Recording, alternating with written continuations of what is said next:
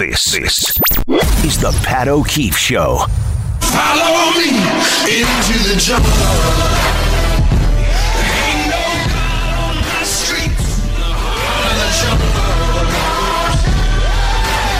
All right, on a summer Friday in New York City, still dreaming about that Field of Dreams game last night in America's Heartland between the Yankees and the White Sox that turned out to be everything Major League Baseball wanted it to be, considering the setting, the atmosphere, the nostalgia, and the way that game finished. Can't say the same about Yankee fans this morning, but you know, sometimes in sports, you get a team that goes on a special run and has one of those special seasons when everything seems to fall into place. And last night, on a diamond in the middle of the country, in Dyersville, Iowa, in front of about 8,000 fans, many of whom I would bet were watching their first in person Major League Baseball game.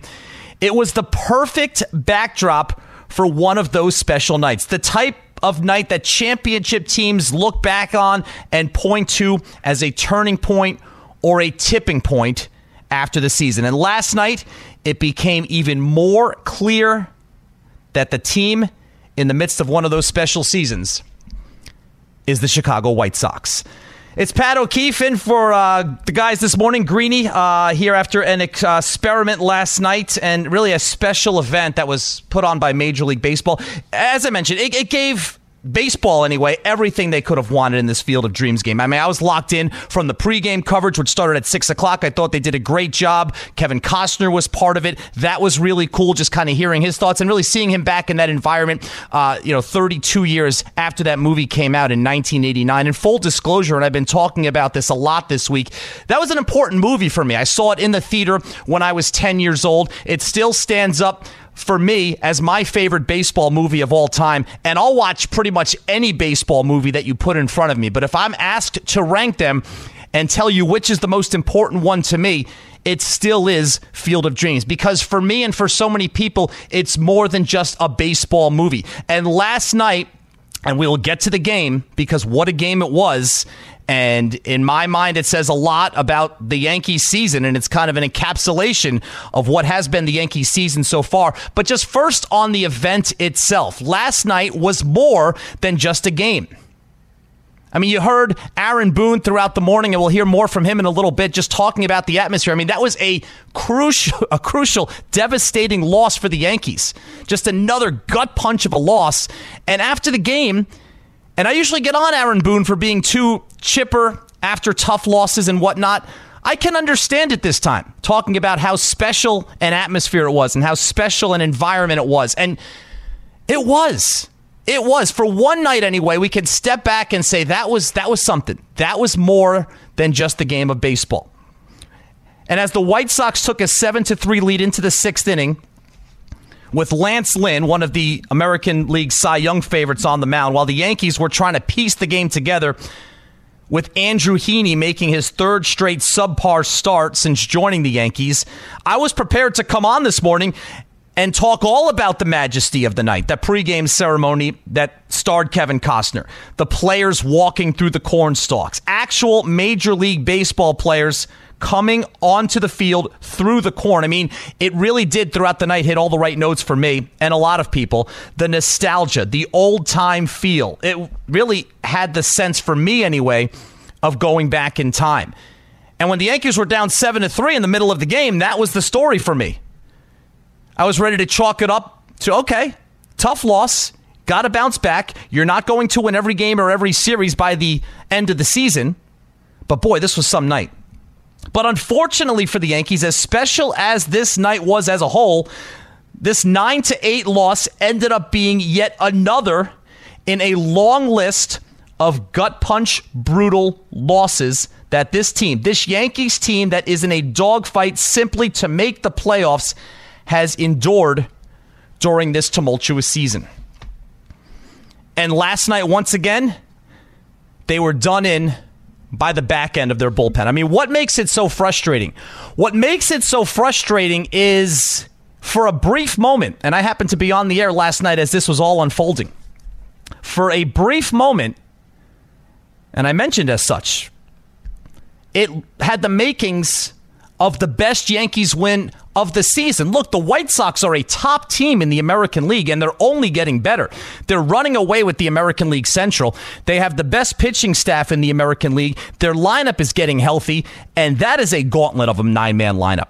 Yankees fell behind 7 to 3. Once again, Andrew Heaney, who they picked up just before the trade deadline, proved that he is not a long-term solution for this Yankees rotation. The good news is though, it seems that reinforcements are on their way back. But the Yankees, like they did in Heaney's last start against the Mariners on Saturday, they showed fight, they showed resilience, and they showed a flair for the dramatic. I mean, the whole night had the tinge of Hollywood. How could it not? When Kevin Costner literally walks onto the field before the game to begin the festivities and addresses the crowd on an old time microphone. How did it not have the tinge of Hollywood? And that was okay for me because you know what? Movies and nostalgia and stuff like that makes me feel good. It's designed to make people feel good, and it was great. And then on top of that, to get the Hollywood ending, or so it seemed from the Yankees' perspective, down to your last out, top of the ninth inning, trailing by three, and Aaron Judge hits his second baseball into the corn stalks to pull the Yankees within a run. And then Joey Gallo works a walk. All of this, by the way, against Liam Hendriks, arguably the best closer in baseball this season. And then, as I said last night, as it was happening, sometimes it just finds you. And it always seems to find Giancarlo Stanton. Since he joined the Yankees, that spot always seems to find Giancarlo Stanton. And you're just waiting for him to not come through. Because more often than not, since coming over in the offseason before 2018, Giancarlo Stanton has not come through in the big spot for the Yankees. Stanton's tenure so far has been marked by two things not coming through in those situations and not being available to play more often than not. Well, guess what? First pitch he sees into the cornfields beyond the left field fence to give the Yankees an 8 to 7 lead. Just an unbelievable turn of events. As if the night wasn't special enough. As if Major League Baseball, who poured so much time and energy and resources into this event, as if they hadn't already gotten their money's worth, you have Judge and Stanton, one out from defeat, each smacking a two run home run. That's Hollywood. That's as Hollywood as it gets. And then my immediate thought as I'm watching this game unfold and I'm watching Stanton around the bases is okay, who's going to come in for the bottom of the ninth inning? And I had the sound off on the TV because I was in the middle of a show and I'm watching for the camera to show the Yankee bullpen and I see Zach Britton. And my first reaction was, It wasn't a good reaction. From the Yankee perspective, I was hoping to see Jonathan Loáisiga out there. And I had a lot of Yankee fans call me last night and said the same thing. And that's not Monday morning quarterbacking. That's recapping what my reaction in the moment was. And if you look back at this litany of Yankee losses this season, brutal loss after brutal loss. I mean, they have more this season than I can remember in 10 years. Now, of course, a couple of qualifiers for that statement. The Yankees have been an above 500 team for a quarter of a century, and a large portion of that time, they've been one of the best teams in Major League Baseball. So if you play at such a high level over such a long period of time, you're not going to suffer a large amount of brutal gut punch losses over that period of time. You're just not. The law of averages says you're not going to. And then the other part of the equation is generally these types of losses are caused by meltdowns from the back end of your bullpen. Well, during the last 25 years, I'll use the same time frame, the Yankees at the back end of their bullpen, and I realized he retired eight years ago, but during the last 25 years, the majority of that time, the Yankees had the best guy ever to do it at the back end of their bullpen.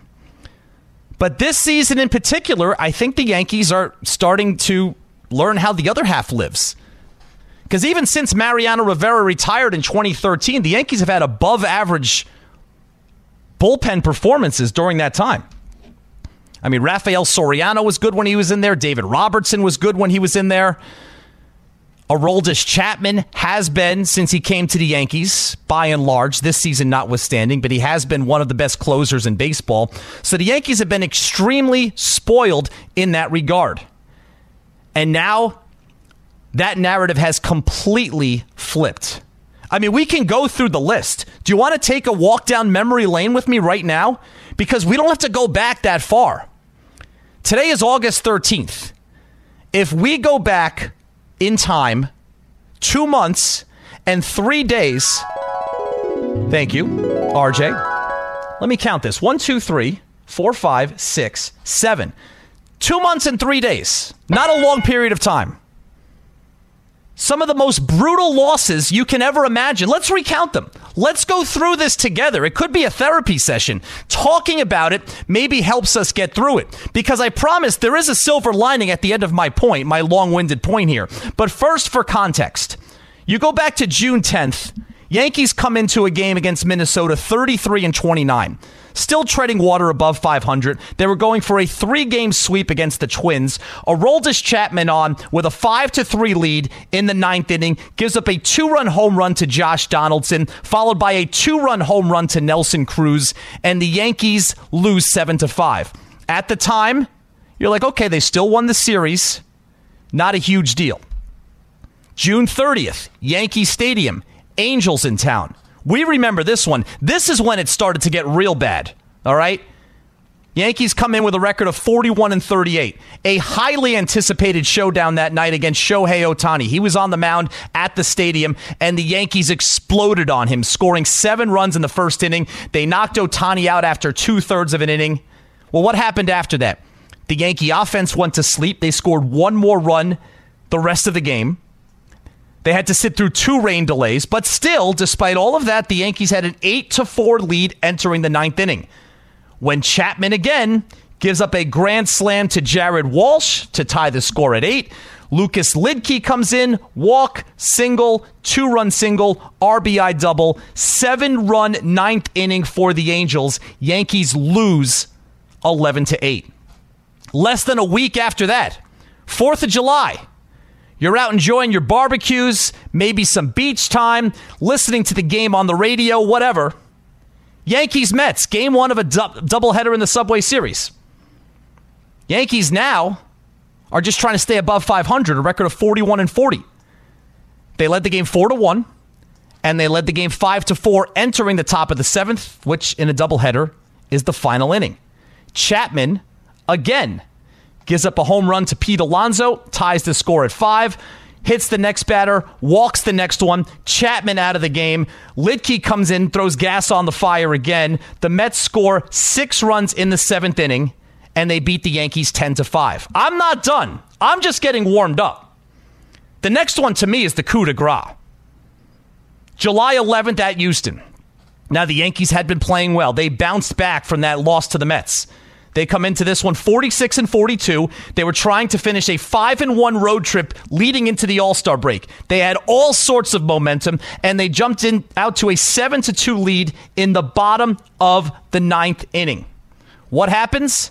The Astros score 6 runs punctuated by Jose Altuve hitting a walk-off 3-run home run 8-7 Houston wins. They rip off Altuve's shirt trolling the Yankees in front of their faces, and all the momentum the Yankees had going into the All Star break went up in smoke that afternoon in Houston. All right, let's regroup.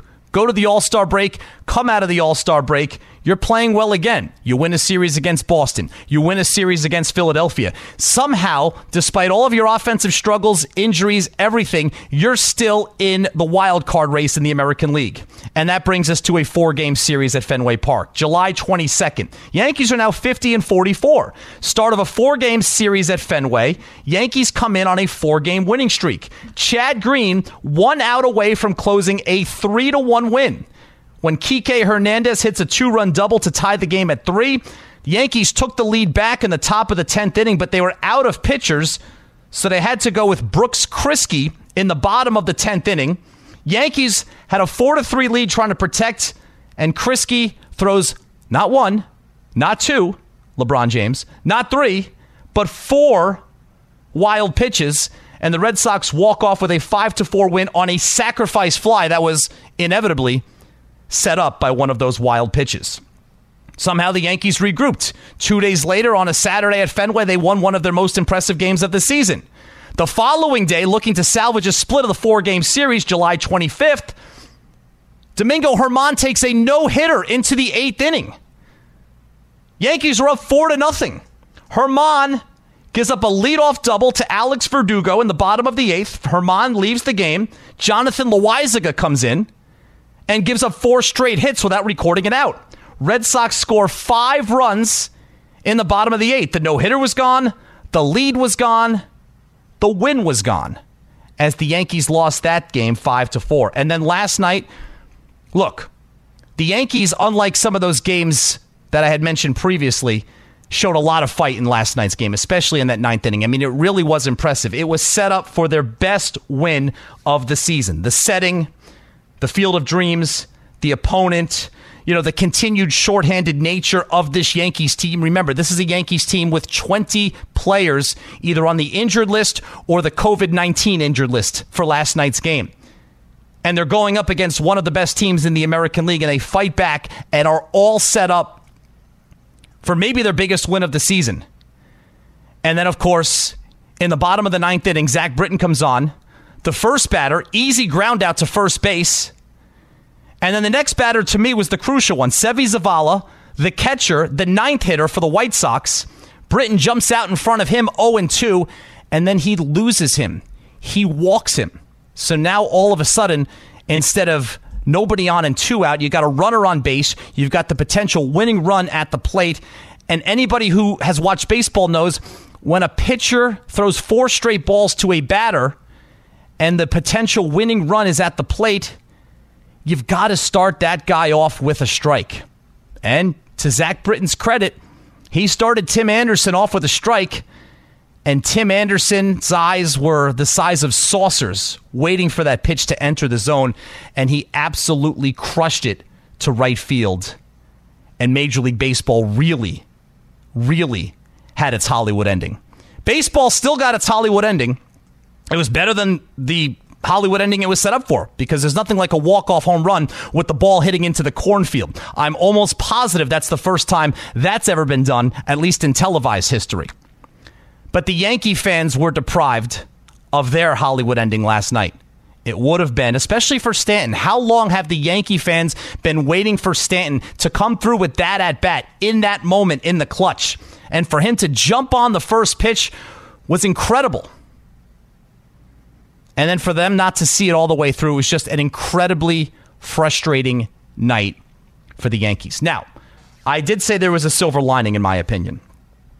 In pretty much every situation that I just laid out over the last two months and three days, the Yankees have found a way to bounce back from these brutal losses. I mean, the Mets game, game one of the doubleheader, when Chapman implodes in the ninth inning, they bounced back that night and won game two, and then they won four of their next six heading into the All Star break, leading into the Altuve game. And then you come out of the All Star break, you're still playing good baseball until you get to Fenway Park and you lose those two brutal games a couple of weeks ago the Brooks Kriske game and the Domingo Germán game. They lose that series three games to one. How did they respond to that? They went to Tampa Bay and took two out of three from the Rays. So we will see how this Yankees team responds to this latest loss. Are there cracks in the foundation? Absolutely. Are the Yankees as a whole playing better than they were earlier this season? Absolutely. So is tonight, not tonight, is last night, is last night just a one off? Is it just another in a long line of brutal losses this season that the Yankees are going to show some resiliency and overcome? Or at some point, is there a straw that's going to break the camel's back? Because I don't know about you. I can't remember a team that endured the types of losses that I just laid out over the last two months and three days, like this Yankees team has done. And on top of all that, guess what? They're still in the race for the American League wildcards. You're listening to Pat O'Keefe on 98.7 ESPN. Thought last night's Field of Dreams baseball game was a can't miss event of the summer. I mean, for a, a one off, one night, first of its kind event, not one of its kind event because Major League Baseball has already announced that they're going to do this again, but a first of its kind event in the middle of August when generally on a weeknight in August there's not a ton of big time events to consume. I thought it was awesome. I thought it was fantastic. I, I thought I thought the setting was great. They lucked out. It was a perfect night weather-wise as you heard Aaron Boone mention. And what a ball game. I mean, from just a, a, pure business perspective, you know, when you put so much time and energy and effort, and remember, this game was actually supposed to be played last year in 2020, but it was postponed a year because of the shortened season last year in the coronavirus pandemic. So the planning for this game has been in the works since 2019 and well before that, I would imagine. So for it to turn out the way it did was a resounding success. And the man who had the last word the Chicago White Sox all star shortstop, Tim Anderson. Uh, you know, once I made contact, I knew it was over. I knew it was out. You know, but these are the moments you want to be in. Uh, you know, these these big games like this, this is when the time to show up. We played a great game all the way through, and uh, you know, we was able to finish it, and uh, we got the win. I'll tell you, the Chicago White Sox have the makings of a great team because their pitching staff has been there all season long, and now you have guys in their lineup starting to come back who haven't been big contributors all season long. Jose Abreu's been there, but he hasn't been consistent like he was last year when he was the American League MVP. You got Eloy Jimenez back. You got Luis Robert back. I mean, they have a, a young, dynamic, exciting, talented team. And they're obviously going to be a factor in the Major League Baseball playoffs, something the Yankees hope that they will be, something that the Mets hope that they will be. And what a 24 hours it was for them because just think of how the week started for the Mets. 2 and 8 in their last 10, coming off a three-game sweep over the weekend to the Phillies, dropping out of first place, out of second place, all the way down to third place. Day off on Monday and then the way Tuesday's game started off with a three run homer in the top of the first inning for Juan Soto, and then that game gets suspended to be resumed on Wednesday afternoon as part of a doubleheader. Mets had to come from behind in that game to win, and then another game is postponed, so a doubleheader yesterday, and all of a sudden the Mets win game one on the back of Brandon Nimmo and have game two in their grasp, one out away, a two run lead in the top of the seventh and final inning, and a slow ground ball to second base. That, okay, if you want to tell me that Jeff McNeil can't throw the runner out at first base and it's going to be an infield single, I'll buy that. But if you saw Jeff McNeil's effort on that play, I really have to question it and his decision making. Because in that situation, when your team's up by two runs, and there's two outs, and there's runners on second and third base, you have to keep that ball in the infield. And he was unable to do so. Two runs scored. The Nationals tied the game. And then the Mets needed somebody to step up. And the guy who stepped up is the guy who's usually there at the microphone telling everybody it's going to be okay, telling everybody that we've got this. Well, it's one thing to say it, it's another thing to do it. And yesterday, Pete Alonso did it when the Mets needed it. The walk-off home run in the bottom of the seventh inning, giving the Mets the doubleheader sweep, giving them the three-game sweep. I think it was the first time in more than two months that the Mets have won three games in a row. And now all of a sudden, they're back into second place. They're tied in the loss column with the first place Phillies. They are in a clear three team race for the National League East crown. The wild card ain't coming out of the National League East this season, so it's going to be one of the following Phillies, Mets, or Braves that is going to make it into the postseason. And the Mets have as good a shot as any of them. And Pete Alonso, after his heroics, spoke about his team's resiliency in this NL East race. Oh, we've always been such a resilient group. I mean, we, we've been coming back all year long. We've been fighting. We've never been out of it, uh, despite despite where we're at in the game. And I, I think that this team, it's just built with a bunch of high character guys. We have so much talent, but I've been saying this all year long. I mean, the amount of character that we have in that clubhouse, the amount of fight, resiliency, and grit, it's I, I think it's unparalleled. I, I, really do. And for us, it's we have a really special group. We're willing to go full throttle Yeah, it's funny because Alonso took a lot of heat on this station in other outlets for his uh, comments after the weekend, basically saying how the team has dedicated their lives to this season and to this team, and that we got this and everything's going to be okay. And at the time, you know, it sounded like it really didn't sound like much. It sounded like a lot of nothing. But look, yesterday certainly did not sound like a lot of nothing because that was probably the biggest hit of the season for this Mets team. It, it, it, was hard not to think back to July 31st, 2015, against that same Washington Nationals team. And it was Wilmer Flores' walk-off home run in the bottom of the 12th inning that night in a 2 to 1 12 inning Mets win over the Nationals that started them on a seven game winning streak and ultimately led them to the National League East title and all the way to the World Series. It was the same time of year, just after the trade deadline. Mets were floundering then, Mets are floundering now. Same opponent. A lot of similarities there. So we'll see how that turns out. The biggest difference is right now what lies ahead for the Mets because their next 13 games are against two teams that happen to be the best two teams in the National League the Giants and the Dodgers, beginning with a three game weekend series against the Dodgers tonight at Citi Field. And after yesterday's win, Luis Rojas talked about the gauntlet that lies ahead of facing the Dodgers and the Giants. We get ready to play any team the same way. Um, I don't think we shy away uh, because of the talent or the run differential that you may see in the standings, which is unbelievable uh, by these two teams. Um, we paid attention from afar. Uh, we pro- we're studying them now more thoroughly as we're gonna uh, since we're gonna play them tomorrow. But I think everyone here is in the same weight class. I mean, you we went to Pittsburgh, and you know, you, you think Pittsburgh is going to be, you know, a team that's going to underperform against you? Like, no, like they they played really good baseball against us, and they they, they beat us there. Uh, so you got to prepare the same way against uh, against all the teams that you're going to face.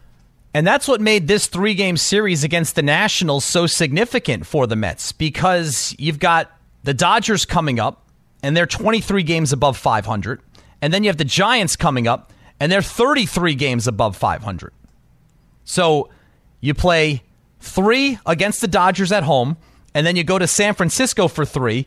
You go to LA to play the Dodgers for four, and then you come back to Citi Field and play three against the Giants. So you can't afford, with that lying ahead, you can't afford to lose games to the Washington Nationals. And Pete Alonso made sure they didn't yesterday, and he also recognizes the significance of these next two weeks against the Dodgers and the Giants? I mean, it's a huge, huge test for us, and um, I mean, it's there's a, a lot of potential. Like who, who are we going to face in the playoffs? Like what, who's going to win, who's going to lose? But these are, um, I mean, over this, over this stretch, we got a lot of high quality teams that we're gonna that we're gonna play, and uh, this is uh, these games are yeah they're they're really important, but this is a this is this is a kind of a, a show me a show me uh, stretch. Like what what are we what are we made of? How can we uh, really impact the game and how can and how our plans kind of how our game plan uh, can be executed. So it's going to be a fun series for us. I mean, uh, there's going to be a lot of talent that we're going to be playing against. Um, I mean, not not just the two weeks, but for the rest of the year, we got to um, we really have to keep sticking together and, and, keep working together. And I think that if we continue to do that, keep playing as a team, having each other's backs, I think that we're going to come out um, we're going to come out very successful. The toughest part about this next stretch for the Mets. Look, Mets Dodgers is always a marquee matchup. That's the Sunday night ESPN game, 7 o'clock at Citi Field. The Mets then have to fly out to the West Coast and play at San Francisco on Monday night. That's very difficult. That's a very tough spot for the Mets that they were put in by Major League Baseball. But obviously, they want Mets Dodgers on national TV on Sunday night. But usually, you either play a day game on Sunday before flying across the country or you get an off day on Monday. Neither the case for the Mets, which again added more importance to these last three games against Washington. If you can get through this next stretch of 13 games against the Dodgers and the Giants and the Dodgers and the Giants, just tread water. Go seven and six. Go six and seven. Just don't play yourself out of the NL East race. Well, then the schedule gets a whole lot easier, and the Mets could be in decent shape, especially with a Jacob DeGrom return down the stretch of the regular season. You're listening to Pat O'Keefe on 98.7 ESPN. Thought last night's Field of Dreams baseball game was a can't miss event of the summer. I mean, for a, a one off, one night, first of its kind event, not one of its kind event because Major League Baseball has already announced that they're going to do this again, but a first of its kind event in the middle of August when generally on a weeknight in August there's not a ton of big time events to consume. I thought it was awesome. I thought it was fantastic. I, thought I thought the setting was great. They lucked out. It was a perfect night weather-wise as you heard Aaron Boone mention. And what a ball game. I mean, from just a, a, pure business perspective, you know, when you put so much time and energy and effort, and remember, this game was actually supposed to be played last year in 2020, but it was postponed a year because of the shortened season last year in the coronavirus pandemic. So the planning for this game has been in the works since 2019 and well before that, I would imagine. So for it to turn out the way it did was a resounding success. And the man who had the last word the Chicago White Sox all star shortstop, Tim Anderson. Uh, you know, once I made contact, I knew it was over. I knew it was out. You know, but these are the moments you want to be in. Uh, you know, these these big games like this, this is when the time to show up. We played a great game all the way through, and uh, you know, we was able to finish it, and uh, we got the win. I'll tell you, the Chicago White Sox have the makings of a great team because their pitching staff has been there all season long, and now you have guys in their lineup starting to come back who haven't been big contributors all season long. Jose Abreu's been there, but he hasn't been consistent like he was last year when he was the American League MVP. You got Eloy Jimenez back. You got Luis Robert back. I mean, they have a, a young, dynamic, exciting, talented team. And they're obviously going to be a factor in the Major League Baseball playoffs, something the Yankees hope that they will be, something that the Mets hope that they will be. And what a 24 hours it was for them because just think of how the week started for the Mets. 2 and 8 in their last 10, coming off a three-game sweep over the weekend to the Phillies, dropping out of first place, out of second place, all the way down to third place. Day off on Monday. And then the way Tuesday's game started off with a three run homer in the top of the first inning for Juan Soto, and then that game gets suspended to be resumed on Wednesday afternoon as part of a doubleheader. Mets had to come from behind in that game to win, and then another game is postponed, so a doubleheader yesterday.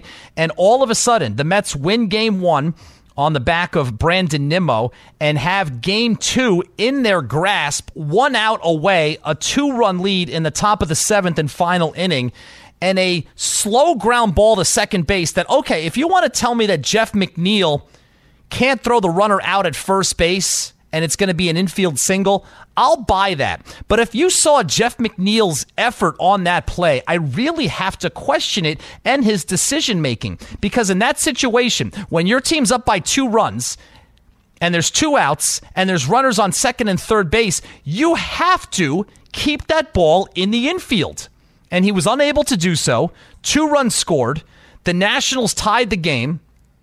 And then the Mets needed somebody to step up. And the guy who stepped up is the guy who's usually there at the microphone telling everybody it's going to be okay, telling everybody that we've got this.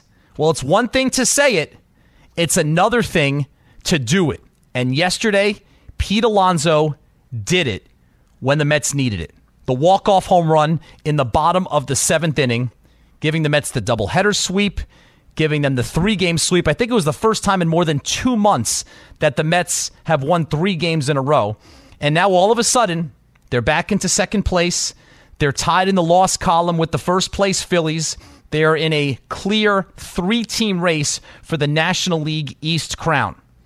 The wild card ain't coming out of the National League East this season, so it's going to be one of the following Phillies, Mets, or Braves that is going to make it into the postseason and the Mets have as good a shot as any of them. And Pete Alonso, after his heroics, spoke about his team's resiliency in this NL East race.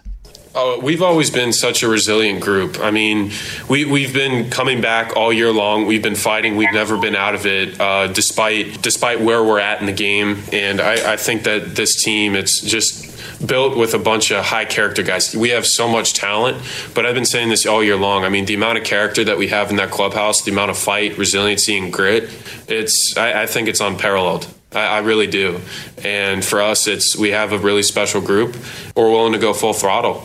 Yeah, it's funny because Alonso took a lot of heat on this station in other outlets for his uh, comments after the weekend, basically saying how the team has dedicated their lives to this season and to this team, and that we got this and everything's going to be okay.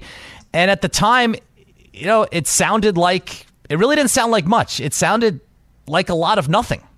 But look, yesterday certainly did not sound like a lot of nothing because that was probably the biggest hit of the season for this Mets team. It, it, it, was hard not to think back to July 31st, 2015, against that same Washington Nationals team.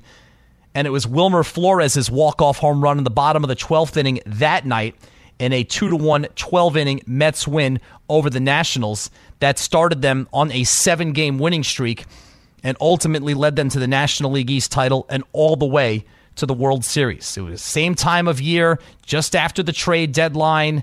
Mets were floundering then, Mets are floundering now. Same opponent. A lot of similarities there. So we'll see how that turns out. The biggest difference is right now what lies ahead for the Mets because their next 13 games are against two teams that happen to be the best two teams in the National League the Giants and the Dodgers, beginning with a three game weekend series against the Dodgers tonight at Citi Field. And after yesterday's win, Luis Rojas talked about the gauntlet that lies ahead of facing the Dodgers and the Giants. We get ready to play any team the same way. Um, I don't think we shy away uh, because of the talent or the run differential that you may see in the standings, which is unbelievable uh, by these two teams. Um, we've paid attention from afar. Uh, we got we're studying them now more thoroughly, as we're gonna uh, since we're gonna play them tomorrow. But I think everyone here is in the same weight class. I mean, you we went to Pittsburgh, and you know, you, you think Pittsburgh is going to be, you know, a team that's going to underperform against you? Like, no, like they they play really good baseball against us, and they they, they beat us there. Uh, so you got to prepare the same way against uh, against all the teams that you're going to face. And that's what made this three game series against the Nationals so significant for the Mets because you've got the Dodgers coming up, and they're 23 games above 500. And then you have the Giants coming up, and they're 33 games above 500. So you play three against the Dodgers at home, and then you go to San Francisco for three. You go to LA to play the Dodgers for four, and then you come back to Citi Field and play three against the Giants. So you can't afford, with that lying ahead, you can't afford to lose games to the Washington Nationals. And Pete Alonso made sure they didn't yesterday, and he also recognizes the significance of these next two weeks against the Dodgers and the Giants. I mean, it's a huge, huge test for us, and um, I mean, it's there's a, a lot of potential. Like who who are we going to face in the playoffs? Like what? Who's going to win? Who's going to lose? But these are, um, I mean, over this over this stretch, we got a lot of high quality teams that we're gonna that we're gonna play, and uh, this is uh, these games are yeah they're they're really important, but this is a this is this is a kind of a, a show me a show me uh, stretch. Like what what are we what are we made of? How can we uh, really impact the game and how can and how our plans kind of how our game plan uh, can be executed. So it's going to be a fun series for us. I mean, uh, there's going to be a lot of talent that we're going to be playing against. Um, I mean, not not just the two weeks, but for the rest of the year, we got to. Um, we really have to keep sticking together and, and, keep working together. And I think that if we continue to do that, keep playing as a team, having each other's backs, I think that we're going to come out. Um, we're going to come out very successful.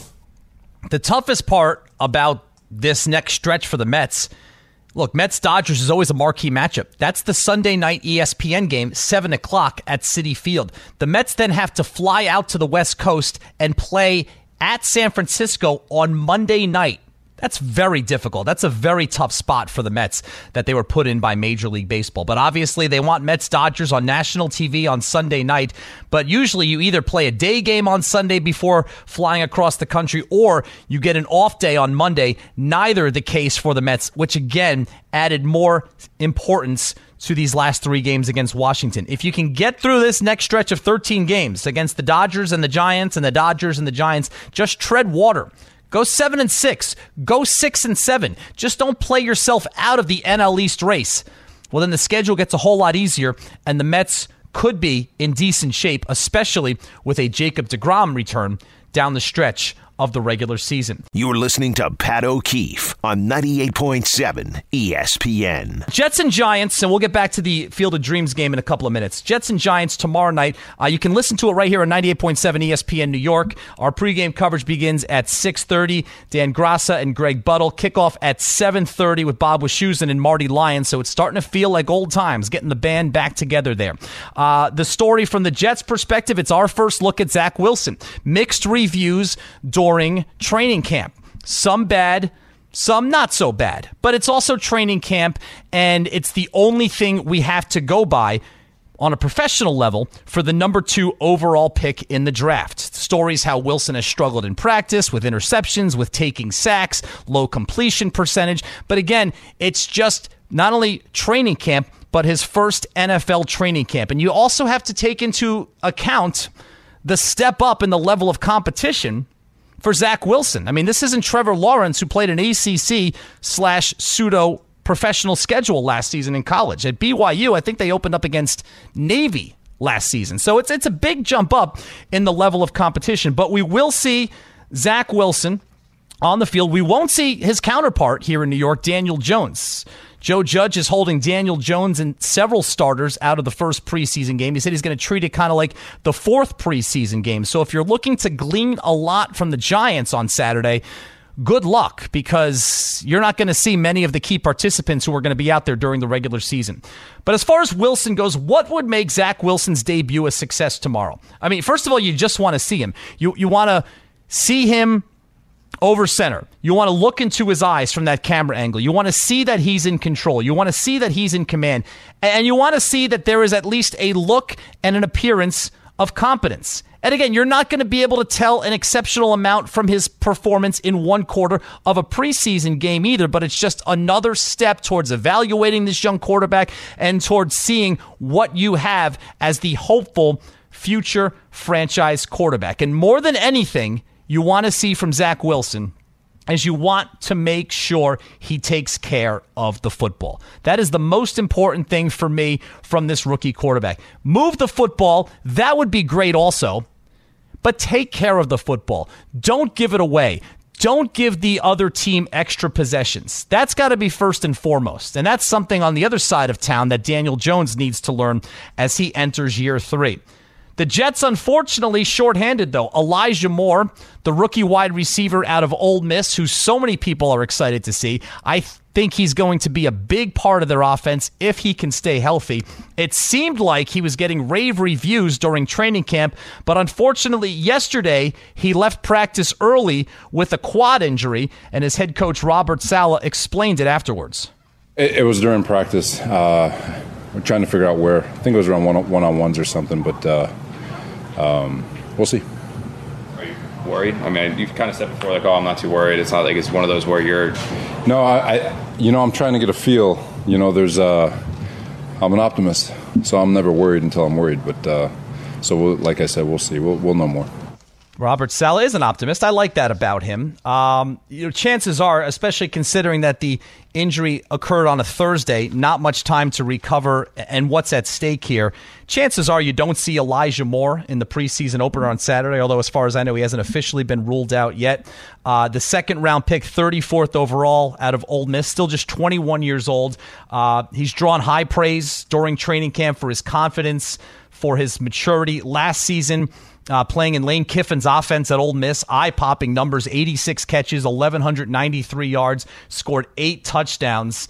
Uh, he joins a really interesting wide receivers room now for the Jets. Look, the, the two um, areas in which Joe Douglas seemed to pay most of his attention in the offseason once he drafted Zach Wilson and once he was in place was number one, building up the offensive line, and number two, trying to build up the stable of skill position players surrounding Zach Wilson. Now, the skill position players, to continue along the Giants Jets comparison, because that's what we do in this town, we have two teams to cover. The skill position players for the Jets are not the level of the skill position players for the Giants. But you know what? They don't have to be right now because the Jets are a couple of years behind the Giants just in terms of their building process, at least one year behind the Giants. I mean, the Giants, and we'll get to them, they got to go. It's time for the Giants to go, go out and win this division. Nobody's expecting the Jets to do that, but you also want to make it as easy as possible for your first year quarterback. So again, he's going to play about one quarter in the preseason opener. As far as Moore and where he fits in, I mean, look, you got wide receivers like Corey Davis and Keelan Cole who were brought in as free agents. The Denzel Mims situation, I think, is troubling. Jamison Crowder is still there. And then Elijah Moore, look, by the end of the season, would it surprise anyone if Elijah Moore is as good as anyone? I mean, Elijah Moore has as much talent and as much potential as anyone on this roster. So I want to see Zach Wilson take care of the football. I want to see him move the football. I want to see the offensive line. I mean, to me, that's what it comes down to. And Zach Wilson's performance is going to be tethered to the performance of the offensive line. Again, to use the Giants analogy, first half of last season, Daniel Jones was awful. Then the offensive line started to play better, and then Daniel Jones started to play better. All of these guys can play. All right, they're, they're different skill levels ultimately, but at, at, when you when you're starting to compare and evaluate a quarterback, these guys can all play. All right, but how are you going to protect your quarterback? How are you going to put him in the best position to succeed? Now, the Denzel Mims situation is concerning to me. In fact, Robert Saleh has already been asked if the Jets organization would consider giving up on Mims. Imagine that. I mean, this guy's entering his second year in the league. Saleh said absolutely not. But think about now, as we enter year two with Denzel Mims, another high draft pick, another wide receiver drafted in the second round. And Jets fans know the recent history of pass catchers who the team has drafted in round number two. In case you don't, I'll give you a reminder in a minute. But last year, Denzel Mims starts slowly. He missed the first six games with a hamstring injury. He ended up missing seven of the 16 games. But when he finally got out on the field in a game, I thought he was really good. His numbers for the season 23 catches, 357 yards, but he showed a lot of promise. And remember, this was a very difficult situation for anybody to put up numbers last season between Flacco and Sam Darnold and Adam Gase and the lack of an offensive line and the lack of offensive weapons. Nobody was putting up big numbers in that offense last season.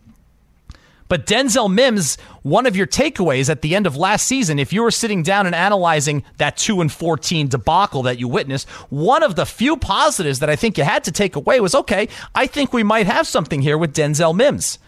I really want to see what he is in year number two. Well, unfortunately, year number two for this kid, the second year man out of Baylor, got off to another false start. About A food poisoning in the offseason caused him to miss most of the off-season workouts. He says he lost about 20 pounds, was sick for several weeks, and once again, that set him back significantly. Now, the time to claim your spot, if you're Denzel Mims, is on a 2 and 14 team. And he had an opportunity to take the momentum that he gained toward the end of last season, carry it through a strong offseason, and see where you land in the depth chart for the Jets in year number two. Well, unfortunately for him, he basically has to start at square one. He missed the offseason. He lost 20 pounds. He had to work his way back just to get to his playing weight. And right now, all of the momentum that he got is gone. It's back to square one for this guy. And the Jets did improve that position. I mentioned Corey Davis and Keelan Cole, who came in as free agents. You have Elijah Moore, who I think could be the best of the bunch, and you hope he could be. Jamison Crowder is a pro, he's a veteran. So, where is Mims' start? And with all of these new guys in the mix, and look, there's not expectations for the Jets to win the division, but there's expectations for them to win more than two games. This isn't a complete reclamation rebuilding project. You've got to build off of that. So if you think that Robert Saleh is not going to be interested in winning and putting the best players on the field from day one, you're crazy. The best players at that position will play. And Denzel Mims, because of his rough offseason once again, has not been put in the position to allow himself to compete for a spot, at least at the beginning of this season. So once again, he's playing from behind the, uh, the eight ball. And look, it, it gets, especially in football, when these careers are not that long you know, you do it for one year and you show some promise, okay. But then if the same exact thing happens in year two, well, now all of a sudden people are looking at you a little bit differently. And by year three, they could be looking at you differently entirely. So to quote Yogi Berra, for a guy like Denzel Mims, it could be getting late early. So, unfortunately, the news for him in the preseason hasn't been great. The Zach Wilson reports that he's struggling during training camp practices. I don't put a lot of stock into that. And smarter football people than me have also said they don't put a lot of stock into that. I'm just excited to see the guy play. I'm excited to see him play on Saturday night against another team wearing a different color jersey, wearing the Jets uniform. I'm excited for that. That's obviously the most exciting thing. I remember when we saw Sam Darnold play for the first time in a preseason game, and that was exciting. So that's what I'm looking forward to the most, but I'm really going to be watching the offensive line because that that's the entire thing right there. All right. Zach Wilson's in a nice position where he doesn't need to be a top 10 quarterback right away. He just has to show a certain level of competency, and that will be helped exponentially if the offensive line can protect him. But back to Denzel Mims for one more point. The Jets receiver picks, pass catcher picks in round two, the last decade alone, or in last decade. Devin Smith, Ohio State. Jace Amaro, the tight end, Texas Tech. And then, of course, Stephen Hill in 2012 out of Georgia Tech. So you, you don't, and now they've gone wide receiver round two, back to back years with Denzel Mims and Elijah Moore. Now, Moore hasn't been on the field yet. We're not talking about him right now. But there are some signs from Mims, all right? Remember, Stephen Hill had a great opening game one year for the Jets. A great opening game. And we all thought they had finally struck gold. So there were positive signs from even him, as disappointing as he turned out to be. Just like there were positive signs last season from Denzel Mims. But you don't want his name to be one added to that infamous list in recent Jets history. You're listening to Pat O'Keefe on 98.7 ESPN. I want to spend a couple of minutes on the Knicks uh, and what they've done and what they continue to do in the offseason as the Summer League continues for the Knicks tonight in Las Vegas, where I think they've looked very sharp so far, especially for the Knicks. The guys who you want to look sharp have looked sharp. And I'm talking about Immanuel Quickley, and I'm talking about Obi Toppin, and I'm talking about Miles McBride, their second round uh, draft pick, the point guard out of West Virginia, who is, as they say, a Tom Thibodeau type of player. He's a dogged defender. Uh, he's undersized at six foot two, but he also shoots the three pointer at a very high percentage, and he's been fitting right in in this summer league. And look, the summer league this year is interesting because you're basically trying to evaluate two classes of summer league players. There are the rookies, and that's usually who this is about. And by the way, the Knicks play the Pistons summer league team tonight, which features number one pick in the draft, Cade Cunningham. So that's something to keep an eye out for. Uh, but for the Knicks, and really for all of these teams, remember, there was no summer league last season.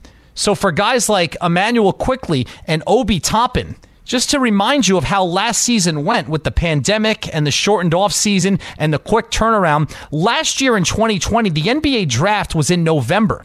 The season opened for the Knicks on December 23rd. There was no summer league. These guys were drafted. They had a shortened training camp and they were thrown right into the fire. Both Quickley and Toppin were in the rotation on opening night for the Knicks. So this is their first opportunity to get extended minutes. Now you had rookies last year like Anthony Edwards in Minnesota. They were a terrible team. Anthony Edwards could take 20 to 25 shots a game last season and not bat an eyelash. Quickley couldn't do that. Toppin couldn't do that. And there are a lot of similar rookies from last year that were playing for contending teams. Thibodeau and the Knicks didn't have the opportunity to throw their rookies out there and take their lumps because the Knicks were fighting tooth and nail for a playoff spot, and every single game was important. So that's why the summer league this year is important for guys like Quickley and Toppin. It's really their first opportunity to kind of be the man, be the lead dog, be the centerpiece while wearing a Knicks uniform. And I think you've gotten out of those two guys so far what you want to see. I mean, Quickley, we know his shooting capabilities. You'd like to see him improve his shot selection for year number two. But the other thing that's going to be really important for Immanuel Quickley look, he is not a pure point guard, but he's a combo guard who can handle the ball and who can run the point if needed. But as last season went on last year, if you noticed, Quickley was running the offense less and less. Well, let's look at the Knicks point guard situation right now because, of course, they made the announcement earlier this week. They made it official that Kemba Walker has signed a two year contract with the Knicks. Great local story from the Soundview section of the Bronx. Famed Rice High School in Harlem, UConn, where he played in the Big East and starred in the Big East tournament and hit one of the most memorable shots in Big East tournament history. National championship there. And then a four time All Star and All NBA player with the Hornets and Boston Celtics. So you got Kemba Walker, you got Derrick Rose. That's your point guard situation. Pretty good. Definitely better than last year when it was Elfrid Payton and Derrick Rose.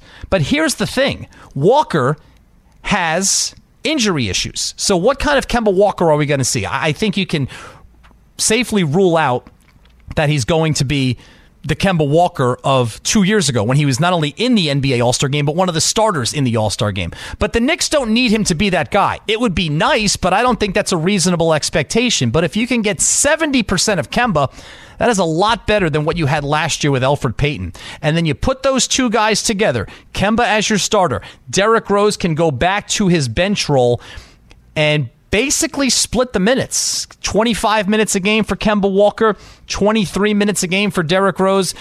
It sounds great. And that's the way that I would like to see it play out to try to preserve both of them for the postseason. Here's the one thing, though. And this is not something that Tom Thibodeau has exhibited much during his coaching career. With the mileage on the legs of both Walker and Rose, and the points that both of them are in their careers, Thibs has to schedule some off days for these guys. All right? He's got to build in some rest days and some maintenance days. And look, one of the reasons the Knicks were so successful last season because it was pedal to the metal. RJ Barrett played in and started every single game. Julius Randle led the league in minutes, played in and started 71 of the 72 games. There were no nights off. There were no maintenance days. There were no rest days for the Knicks. But the situation this year is different because of who your point guards are. So if you're going to give a day off here to Kemba Walker, who's going to be your next playmaker? Who's going to fill that role and take those minutes? Because you don't want, when Kemba's off, you don't want Derrick Rose playing 32 minutes. That's not the idea here. You want to keep Rose's minutes the same when Walker is off and vice versa. So who's going to pick up those minutes? Well, the two most obvious candidates are Immanuel Quickley and Miles McBride. And McBride is still a work in progress. He's looked good in a couple of summer league games. Quickley's a guy who has performed on the NBA level in a postseason playoff race. Now, the one area where Quickley needs to improve from last year, or I should say the biggest area he needs to improve, is his playmaking. And his first two Summer League games, he comes out. That's obviously a point of emphasis. Eight assists each game for Immanuel Quickley. So that's one of the areas of development that you want to see from Quickley going into his second year. And you know what you, you love if you're watching these games? I mean, at the summer league, that the head coach, the actual head coach, doesn't coach the games. It's an assistant coach who coaches the summer league team. But the head coach is there and he's watching and he's evaluating. And usually they kind of keep a low profile. Thibs is there. The second the game ends, Thibs is on the court in his players' faces, not not yelling at them, but just in his players' faces, coaching them immediately. I mean, he it's like he's chomping at the bit on the sidelines to pass along the evaluations that he has made during the course of that game. And that's why the Knicks went 41 and 31 last year. And that's why he was the coach of the year because the man is always coaching and he is a terrific coach. So those are going to be two important things coming out of the summer league as the Knicks look ahead to the uh, 2021 2022 season.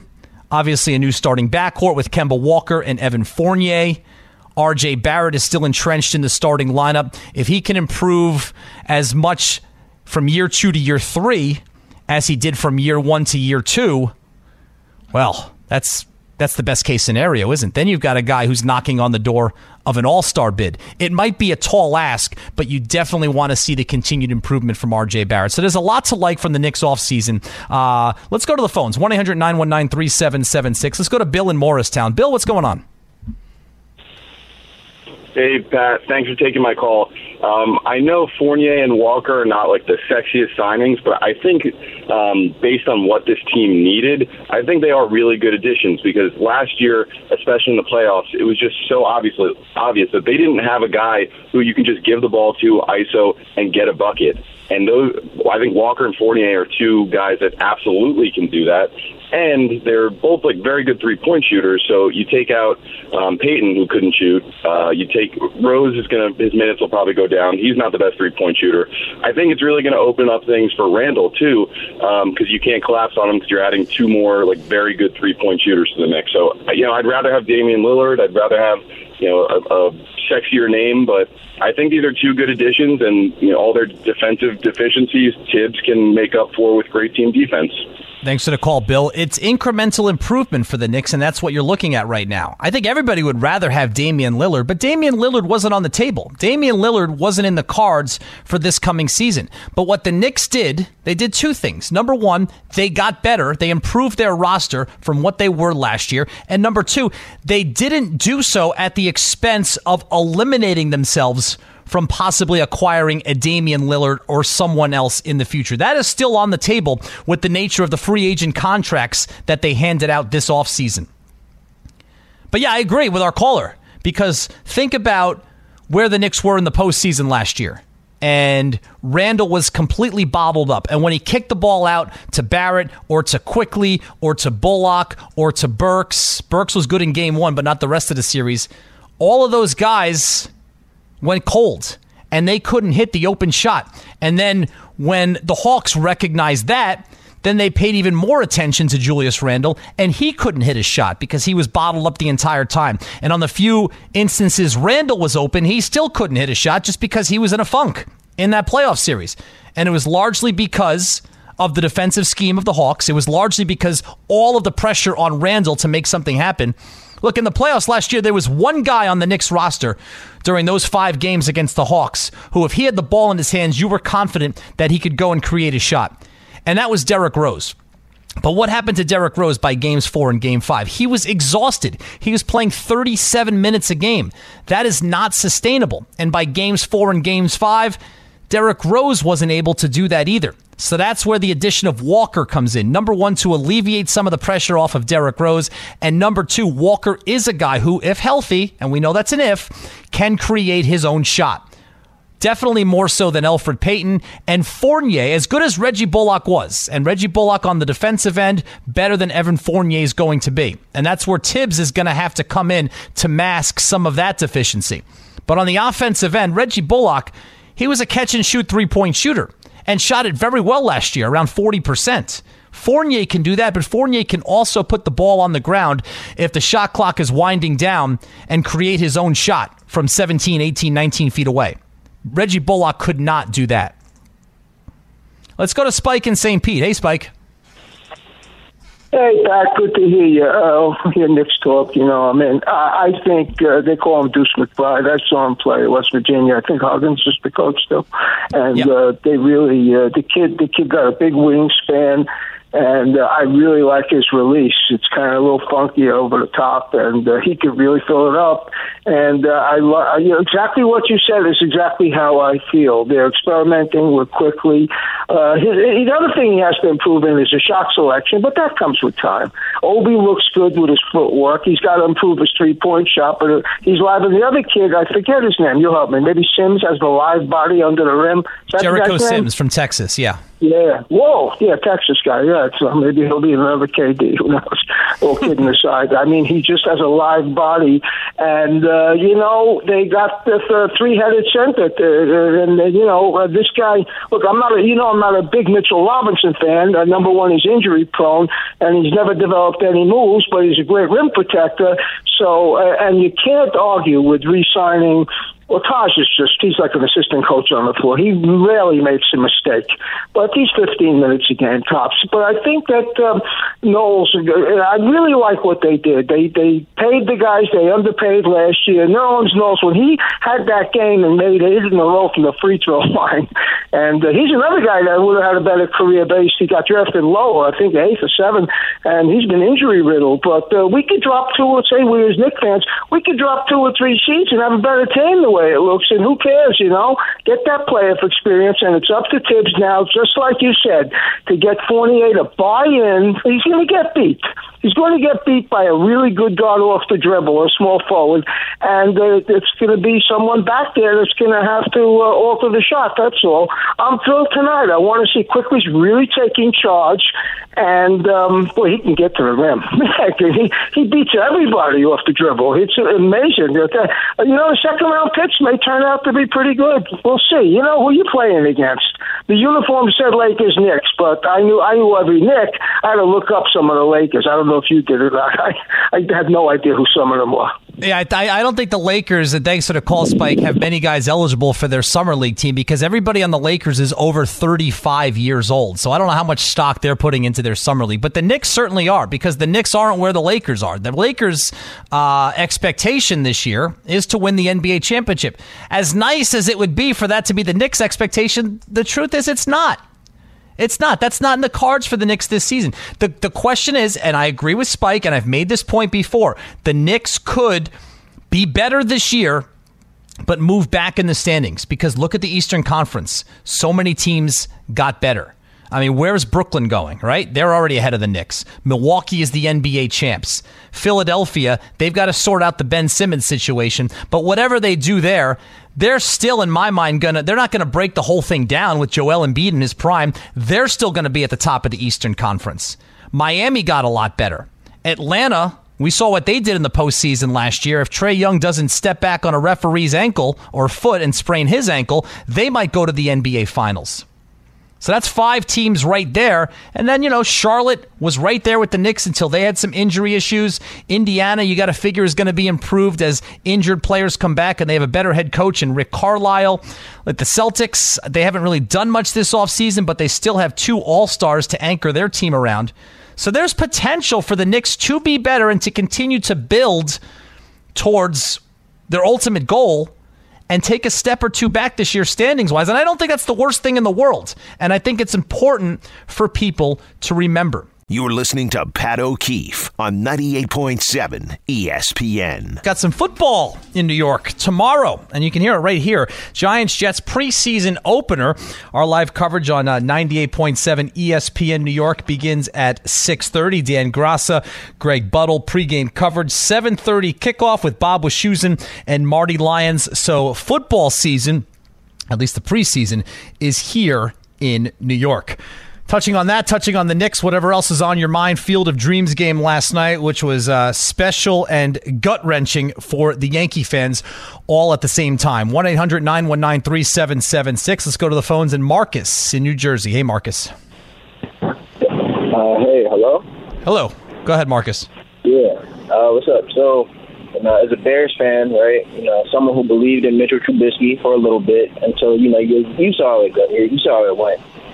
But uh, you know, I live in Jersey, so I see Daniel Jones, and uh, I feel like he gets a pass in the media a little bit. Um, it's his second, like year three, he's going into. I feel like uh, we haven't really seen many flashes of potential from Daniel Jones that makes you say he's a franchise quarterback. And uh, like, yeah, how do you feel about that? I think that's fair to say, uh, Marcus, and I like. I think there there is a fair comparison between Daniel Jones and Mitchell Trubisky. Um, I don't know that Daniel Jones has gotten a pass in the media. I think that there's been a lot of uh, frustration um, at times with his play. I do think that he has shown flashes. Now, what do those flashes mean? I still can't put my finger on it. And I think that's what's a frustrating thing about Daniel Jones. I, I still, I, I'm not 100% sold on what his ceiling is. I mean, I, I, can't sit here right now and say his ceiling is anything higher than a top 15 quarterback in the NFL. I mean, that might be the high point. And if it is, that's a really, really disappointing result for somebody who was picked sixth overall in the draft. But we haven't had the opportunity to see, to see Daniel Jones in the same system for the second year in a row with his full complement of weapons, which he now has and most importantly, with his most important weapon in Saquon Barkley. We haven't had the opportunity to see that. This has to be the year.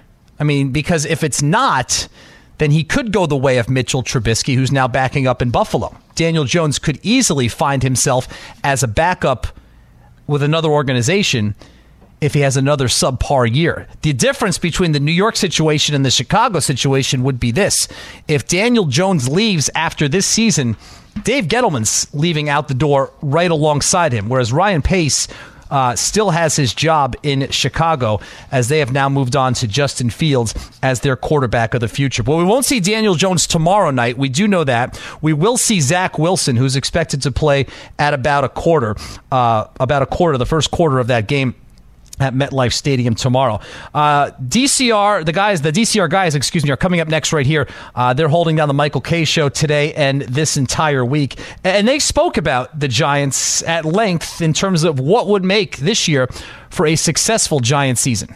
In your mind, what constitutes a successful season for the Giants? You got to be over 500. You have to. Yeah, well, right. I mean, eight, nine, nine, and eight, something right there in that range. And I have to go into week 17 of the 18 week schedule with a, a, chance to go to the postseason. Mm-hmm. Okay, I can't I can't go one in five again, one in six, and then all of a sudden you know go five and three and say oh, but the second half of the season was better. None of that anymore. I need to have a real season. I, am telling you what, if I go six and eleven or seven and ten, and I'm uh, and I win the division, I don't know that I've had a successful season. To be honest with you, I, I need I need wins. I need I need to put wins on the table. I need the rest of the league to look at Daniel Jones and say, you know what, he's a real quarterback. The Giants have their quarterback. It's a non-issue. No, but if that's the case, though, if what you just said is what people are saying at towards the end of the season, that means you should be uh, you should be right there to win the division.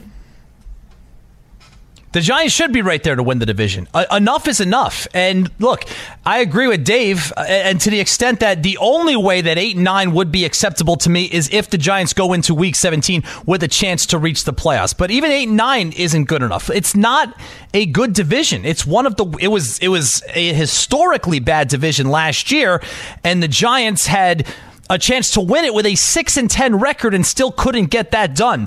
And now you look at Dallas, a team that underachieves year after year after year, does not have a good defense, and their most prominent player is a quarterback who's coming off a gruesome ankle injury. You have Washington, a team with a journeyman quarterback who has an excellent defense and won the division last year. And you have a Philadelphia team who, in my opinion, should not be a factor in this division. Although be careful with that because the Philadelphia situation scares me a little bit. And to use a uh, example from baseball, remember at the beginning of this baseball season, the Red Sox were supposed to be in rebuilding mode, and then all of a sudden they got off to this hot start, and right now here we are on August 13th, and they're still holding down one of the wild card spots in the American League.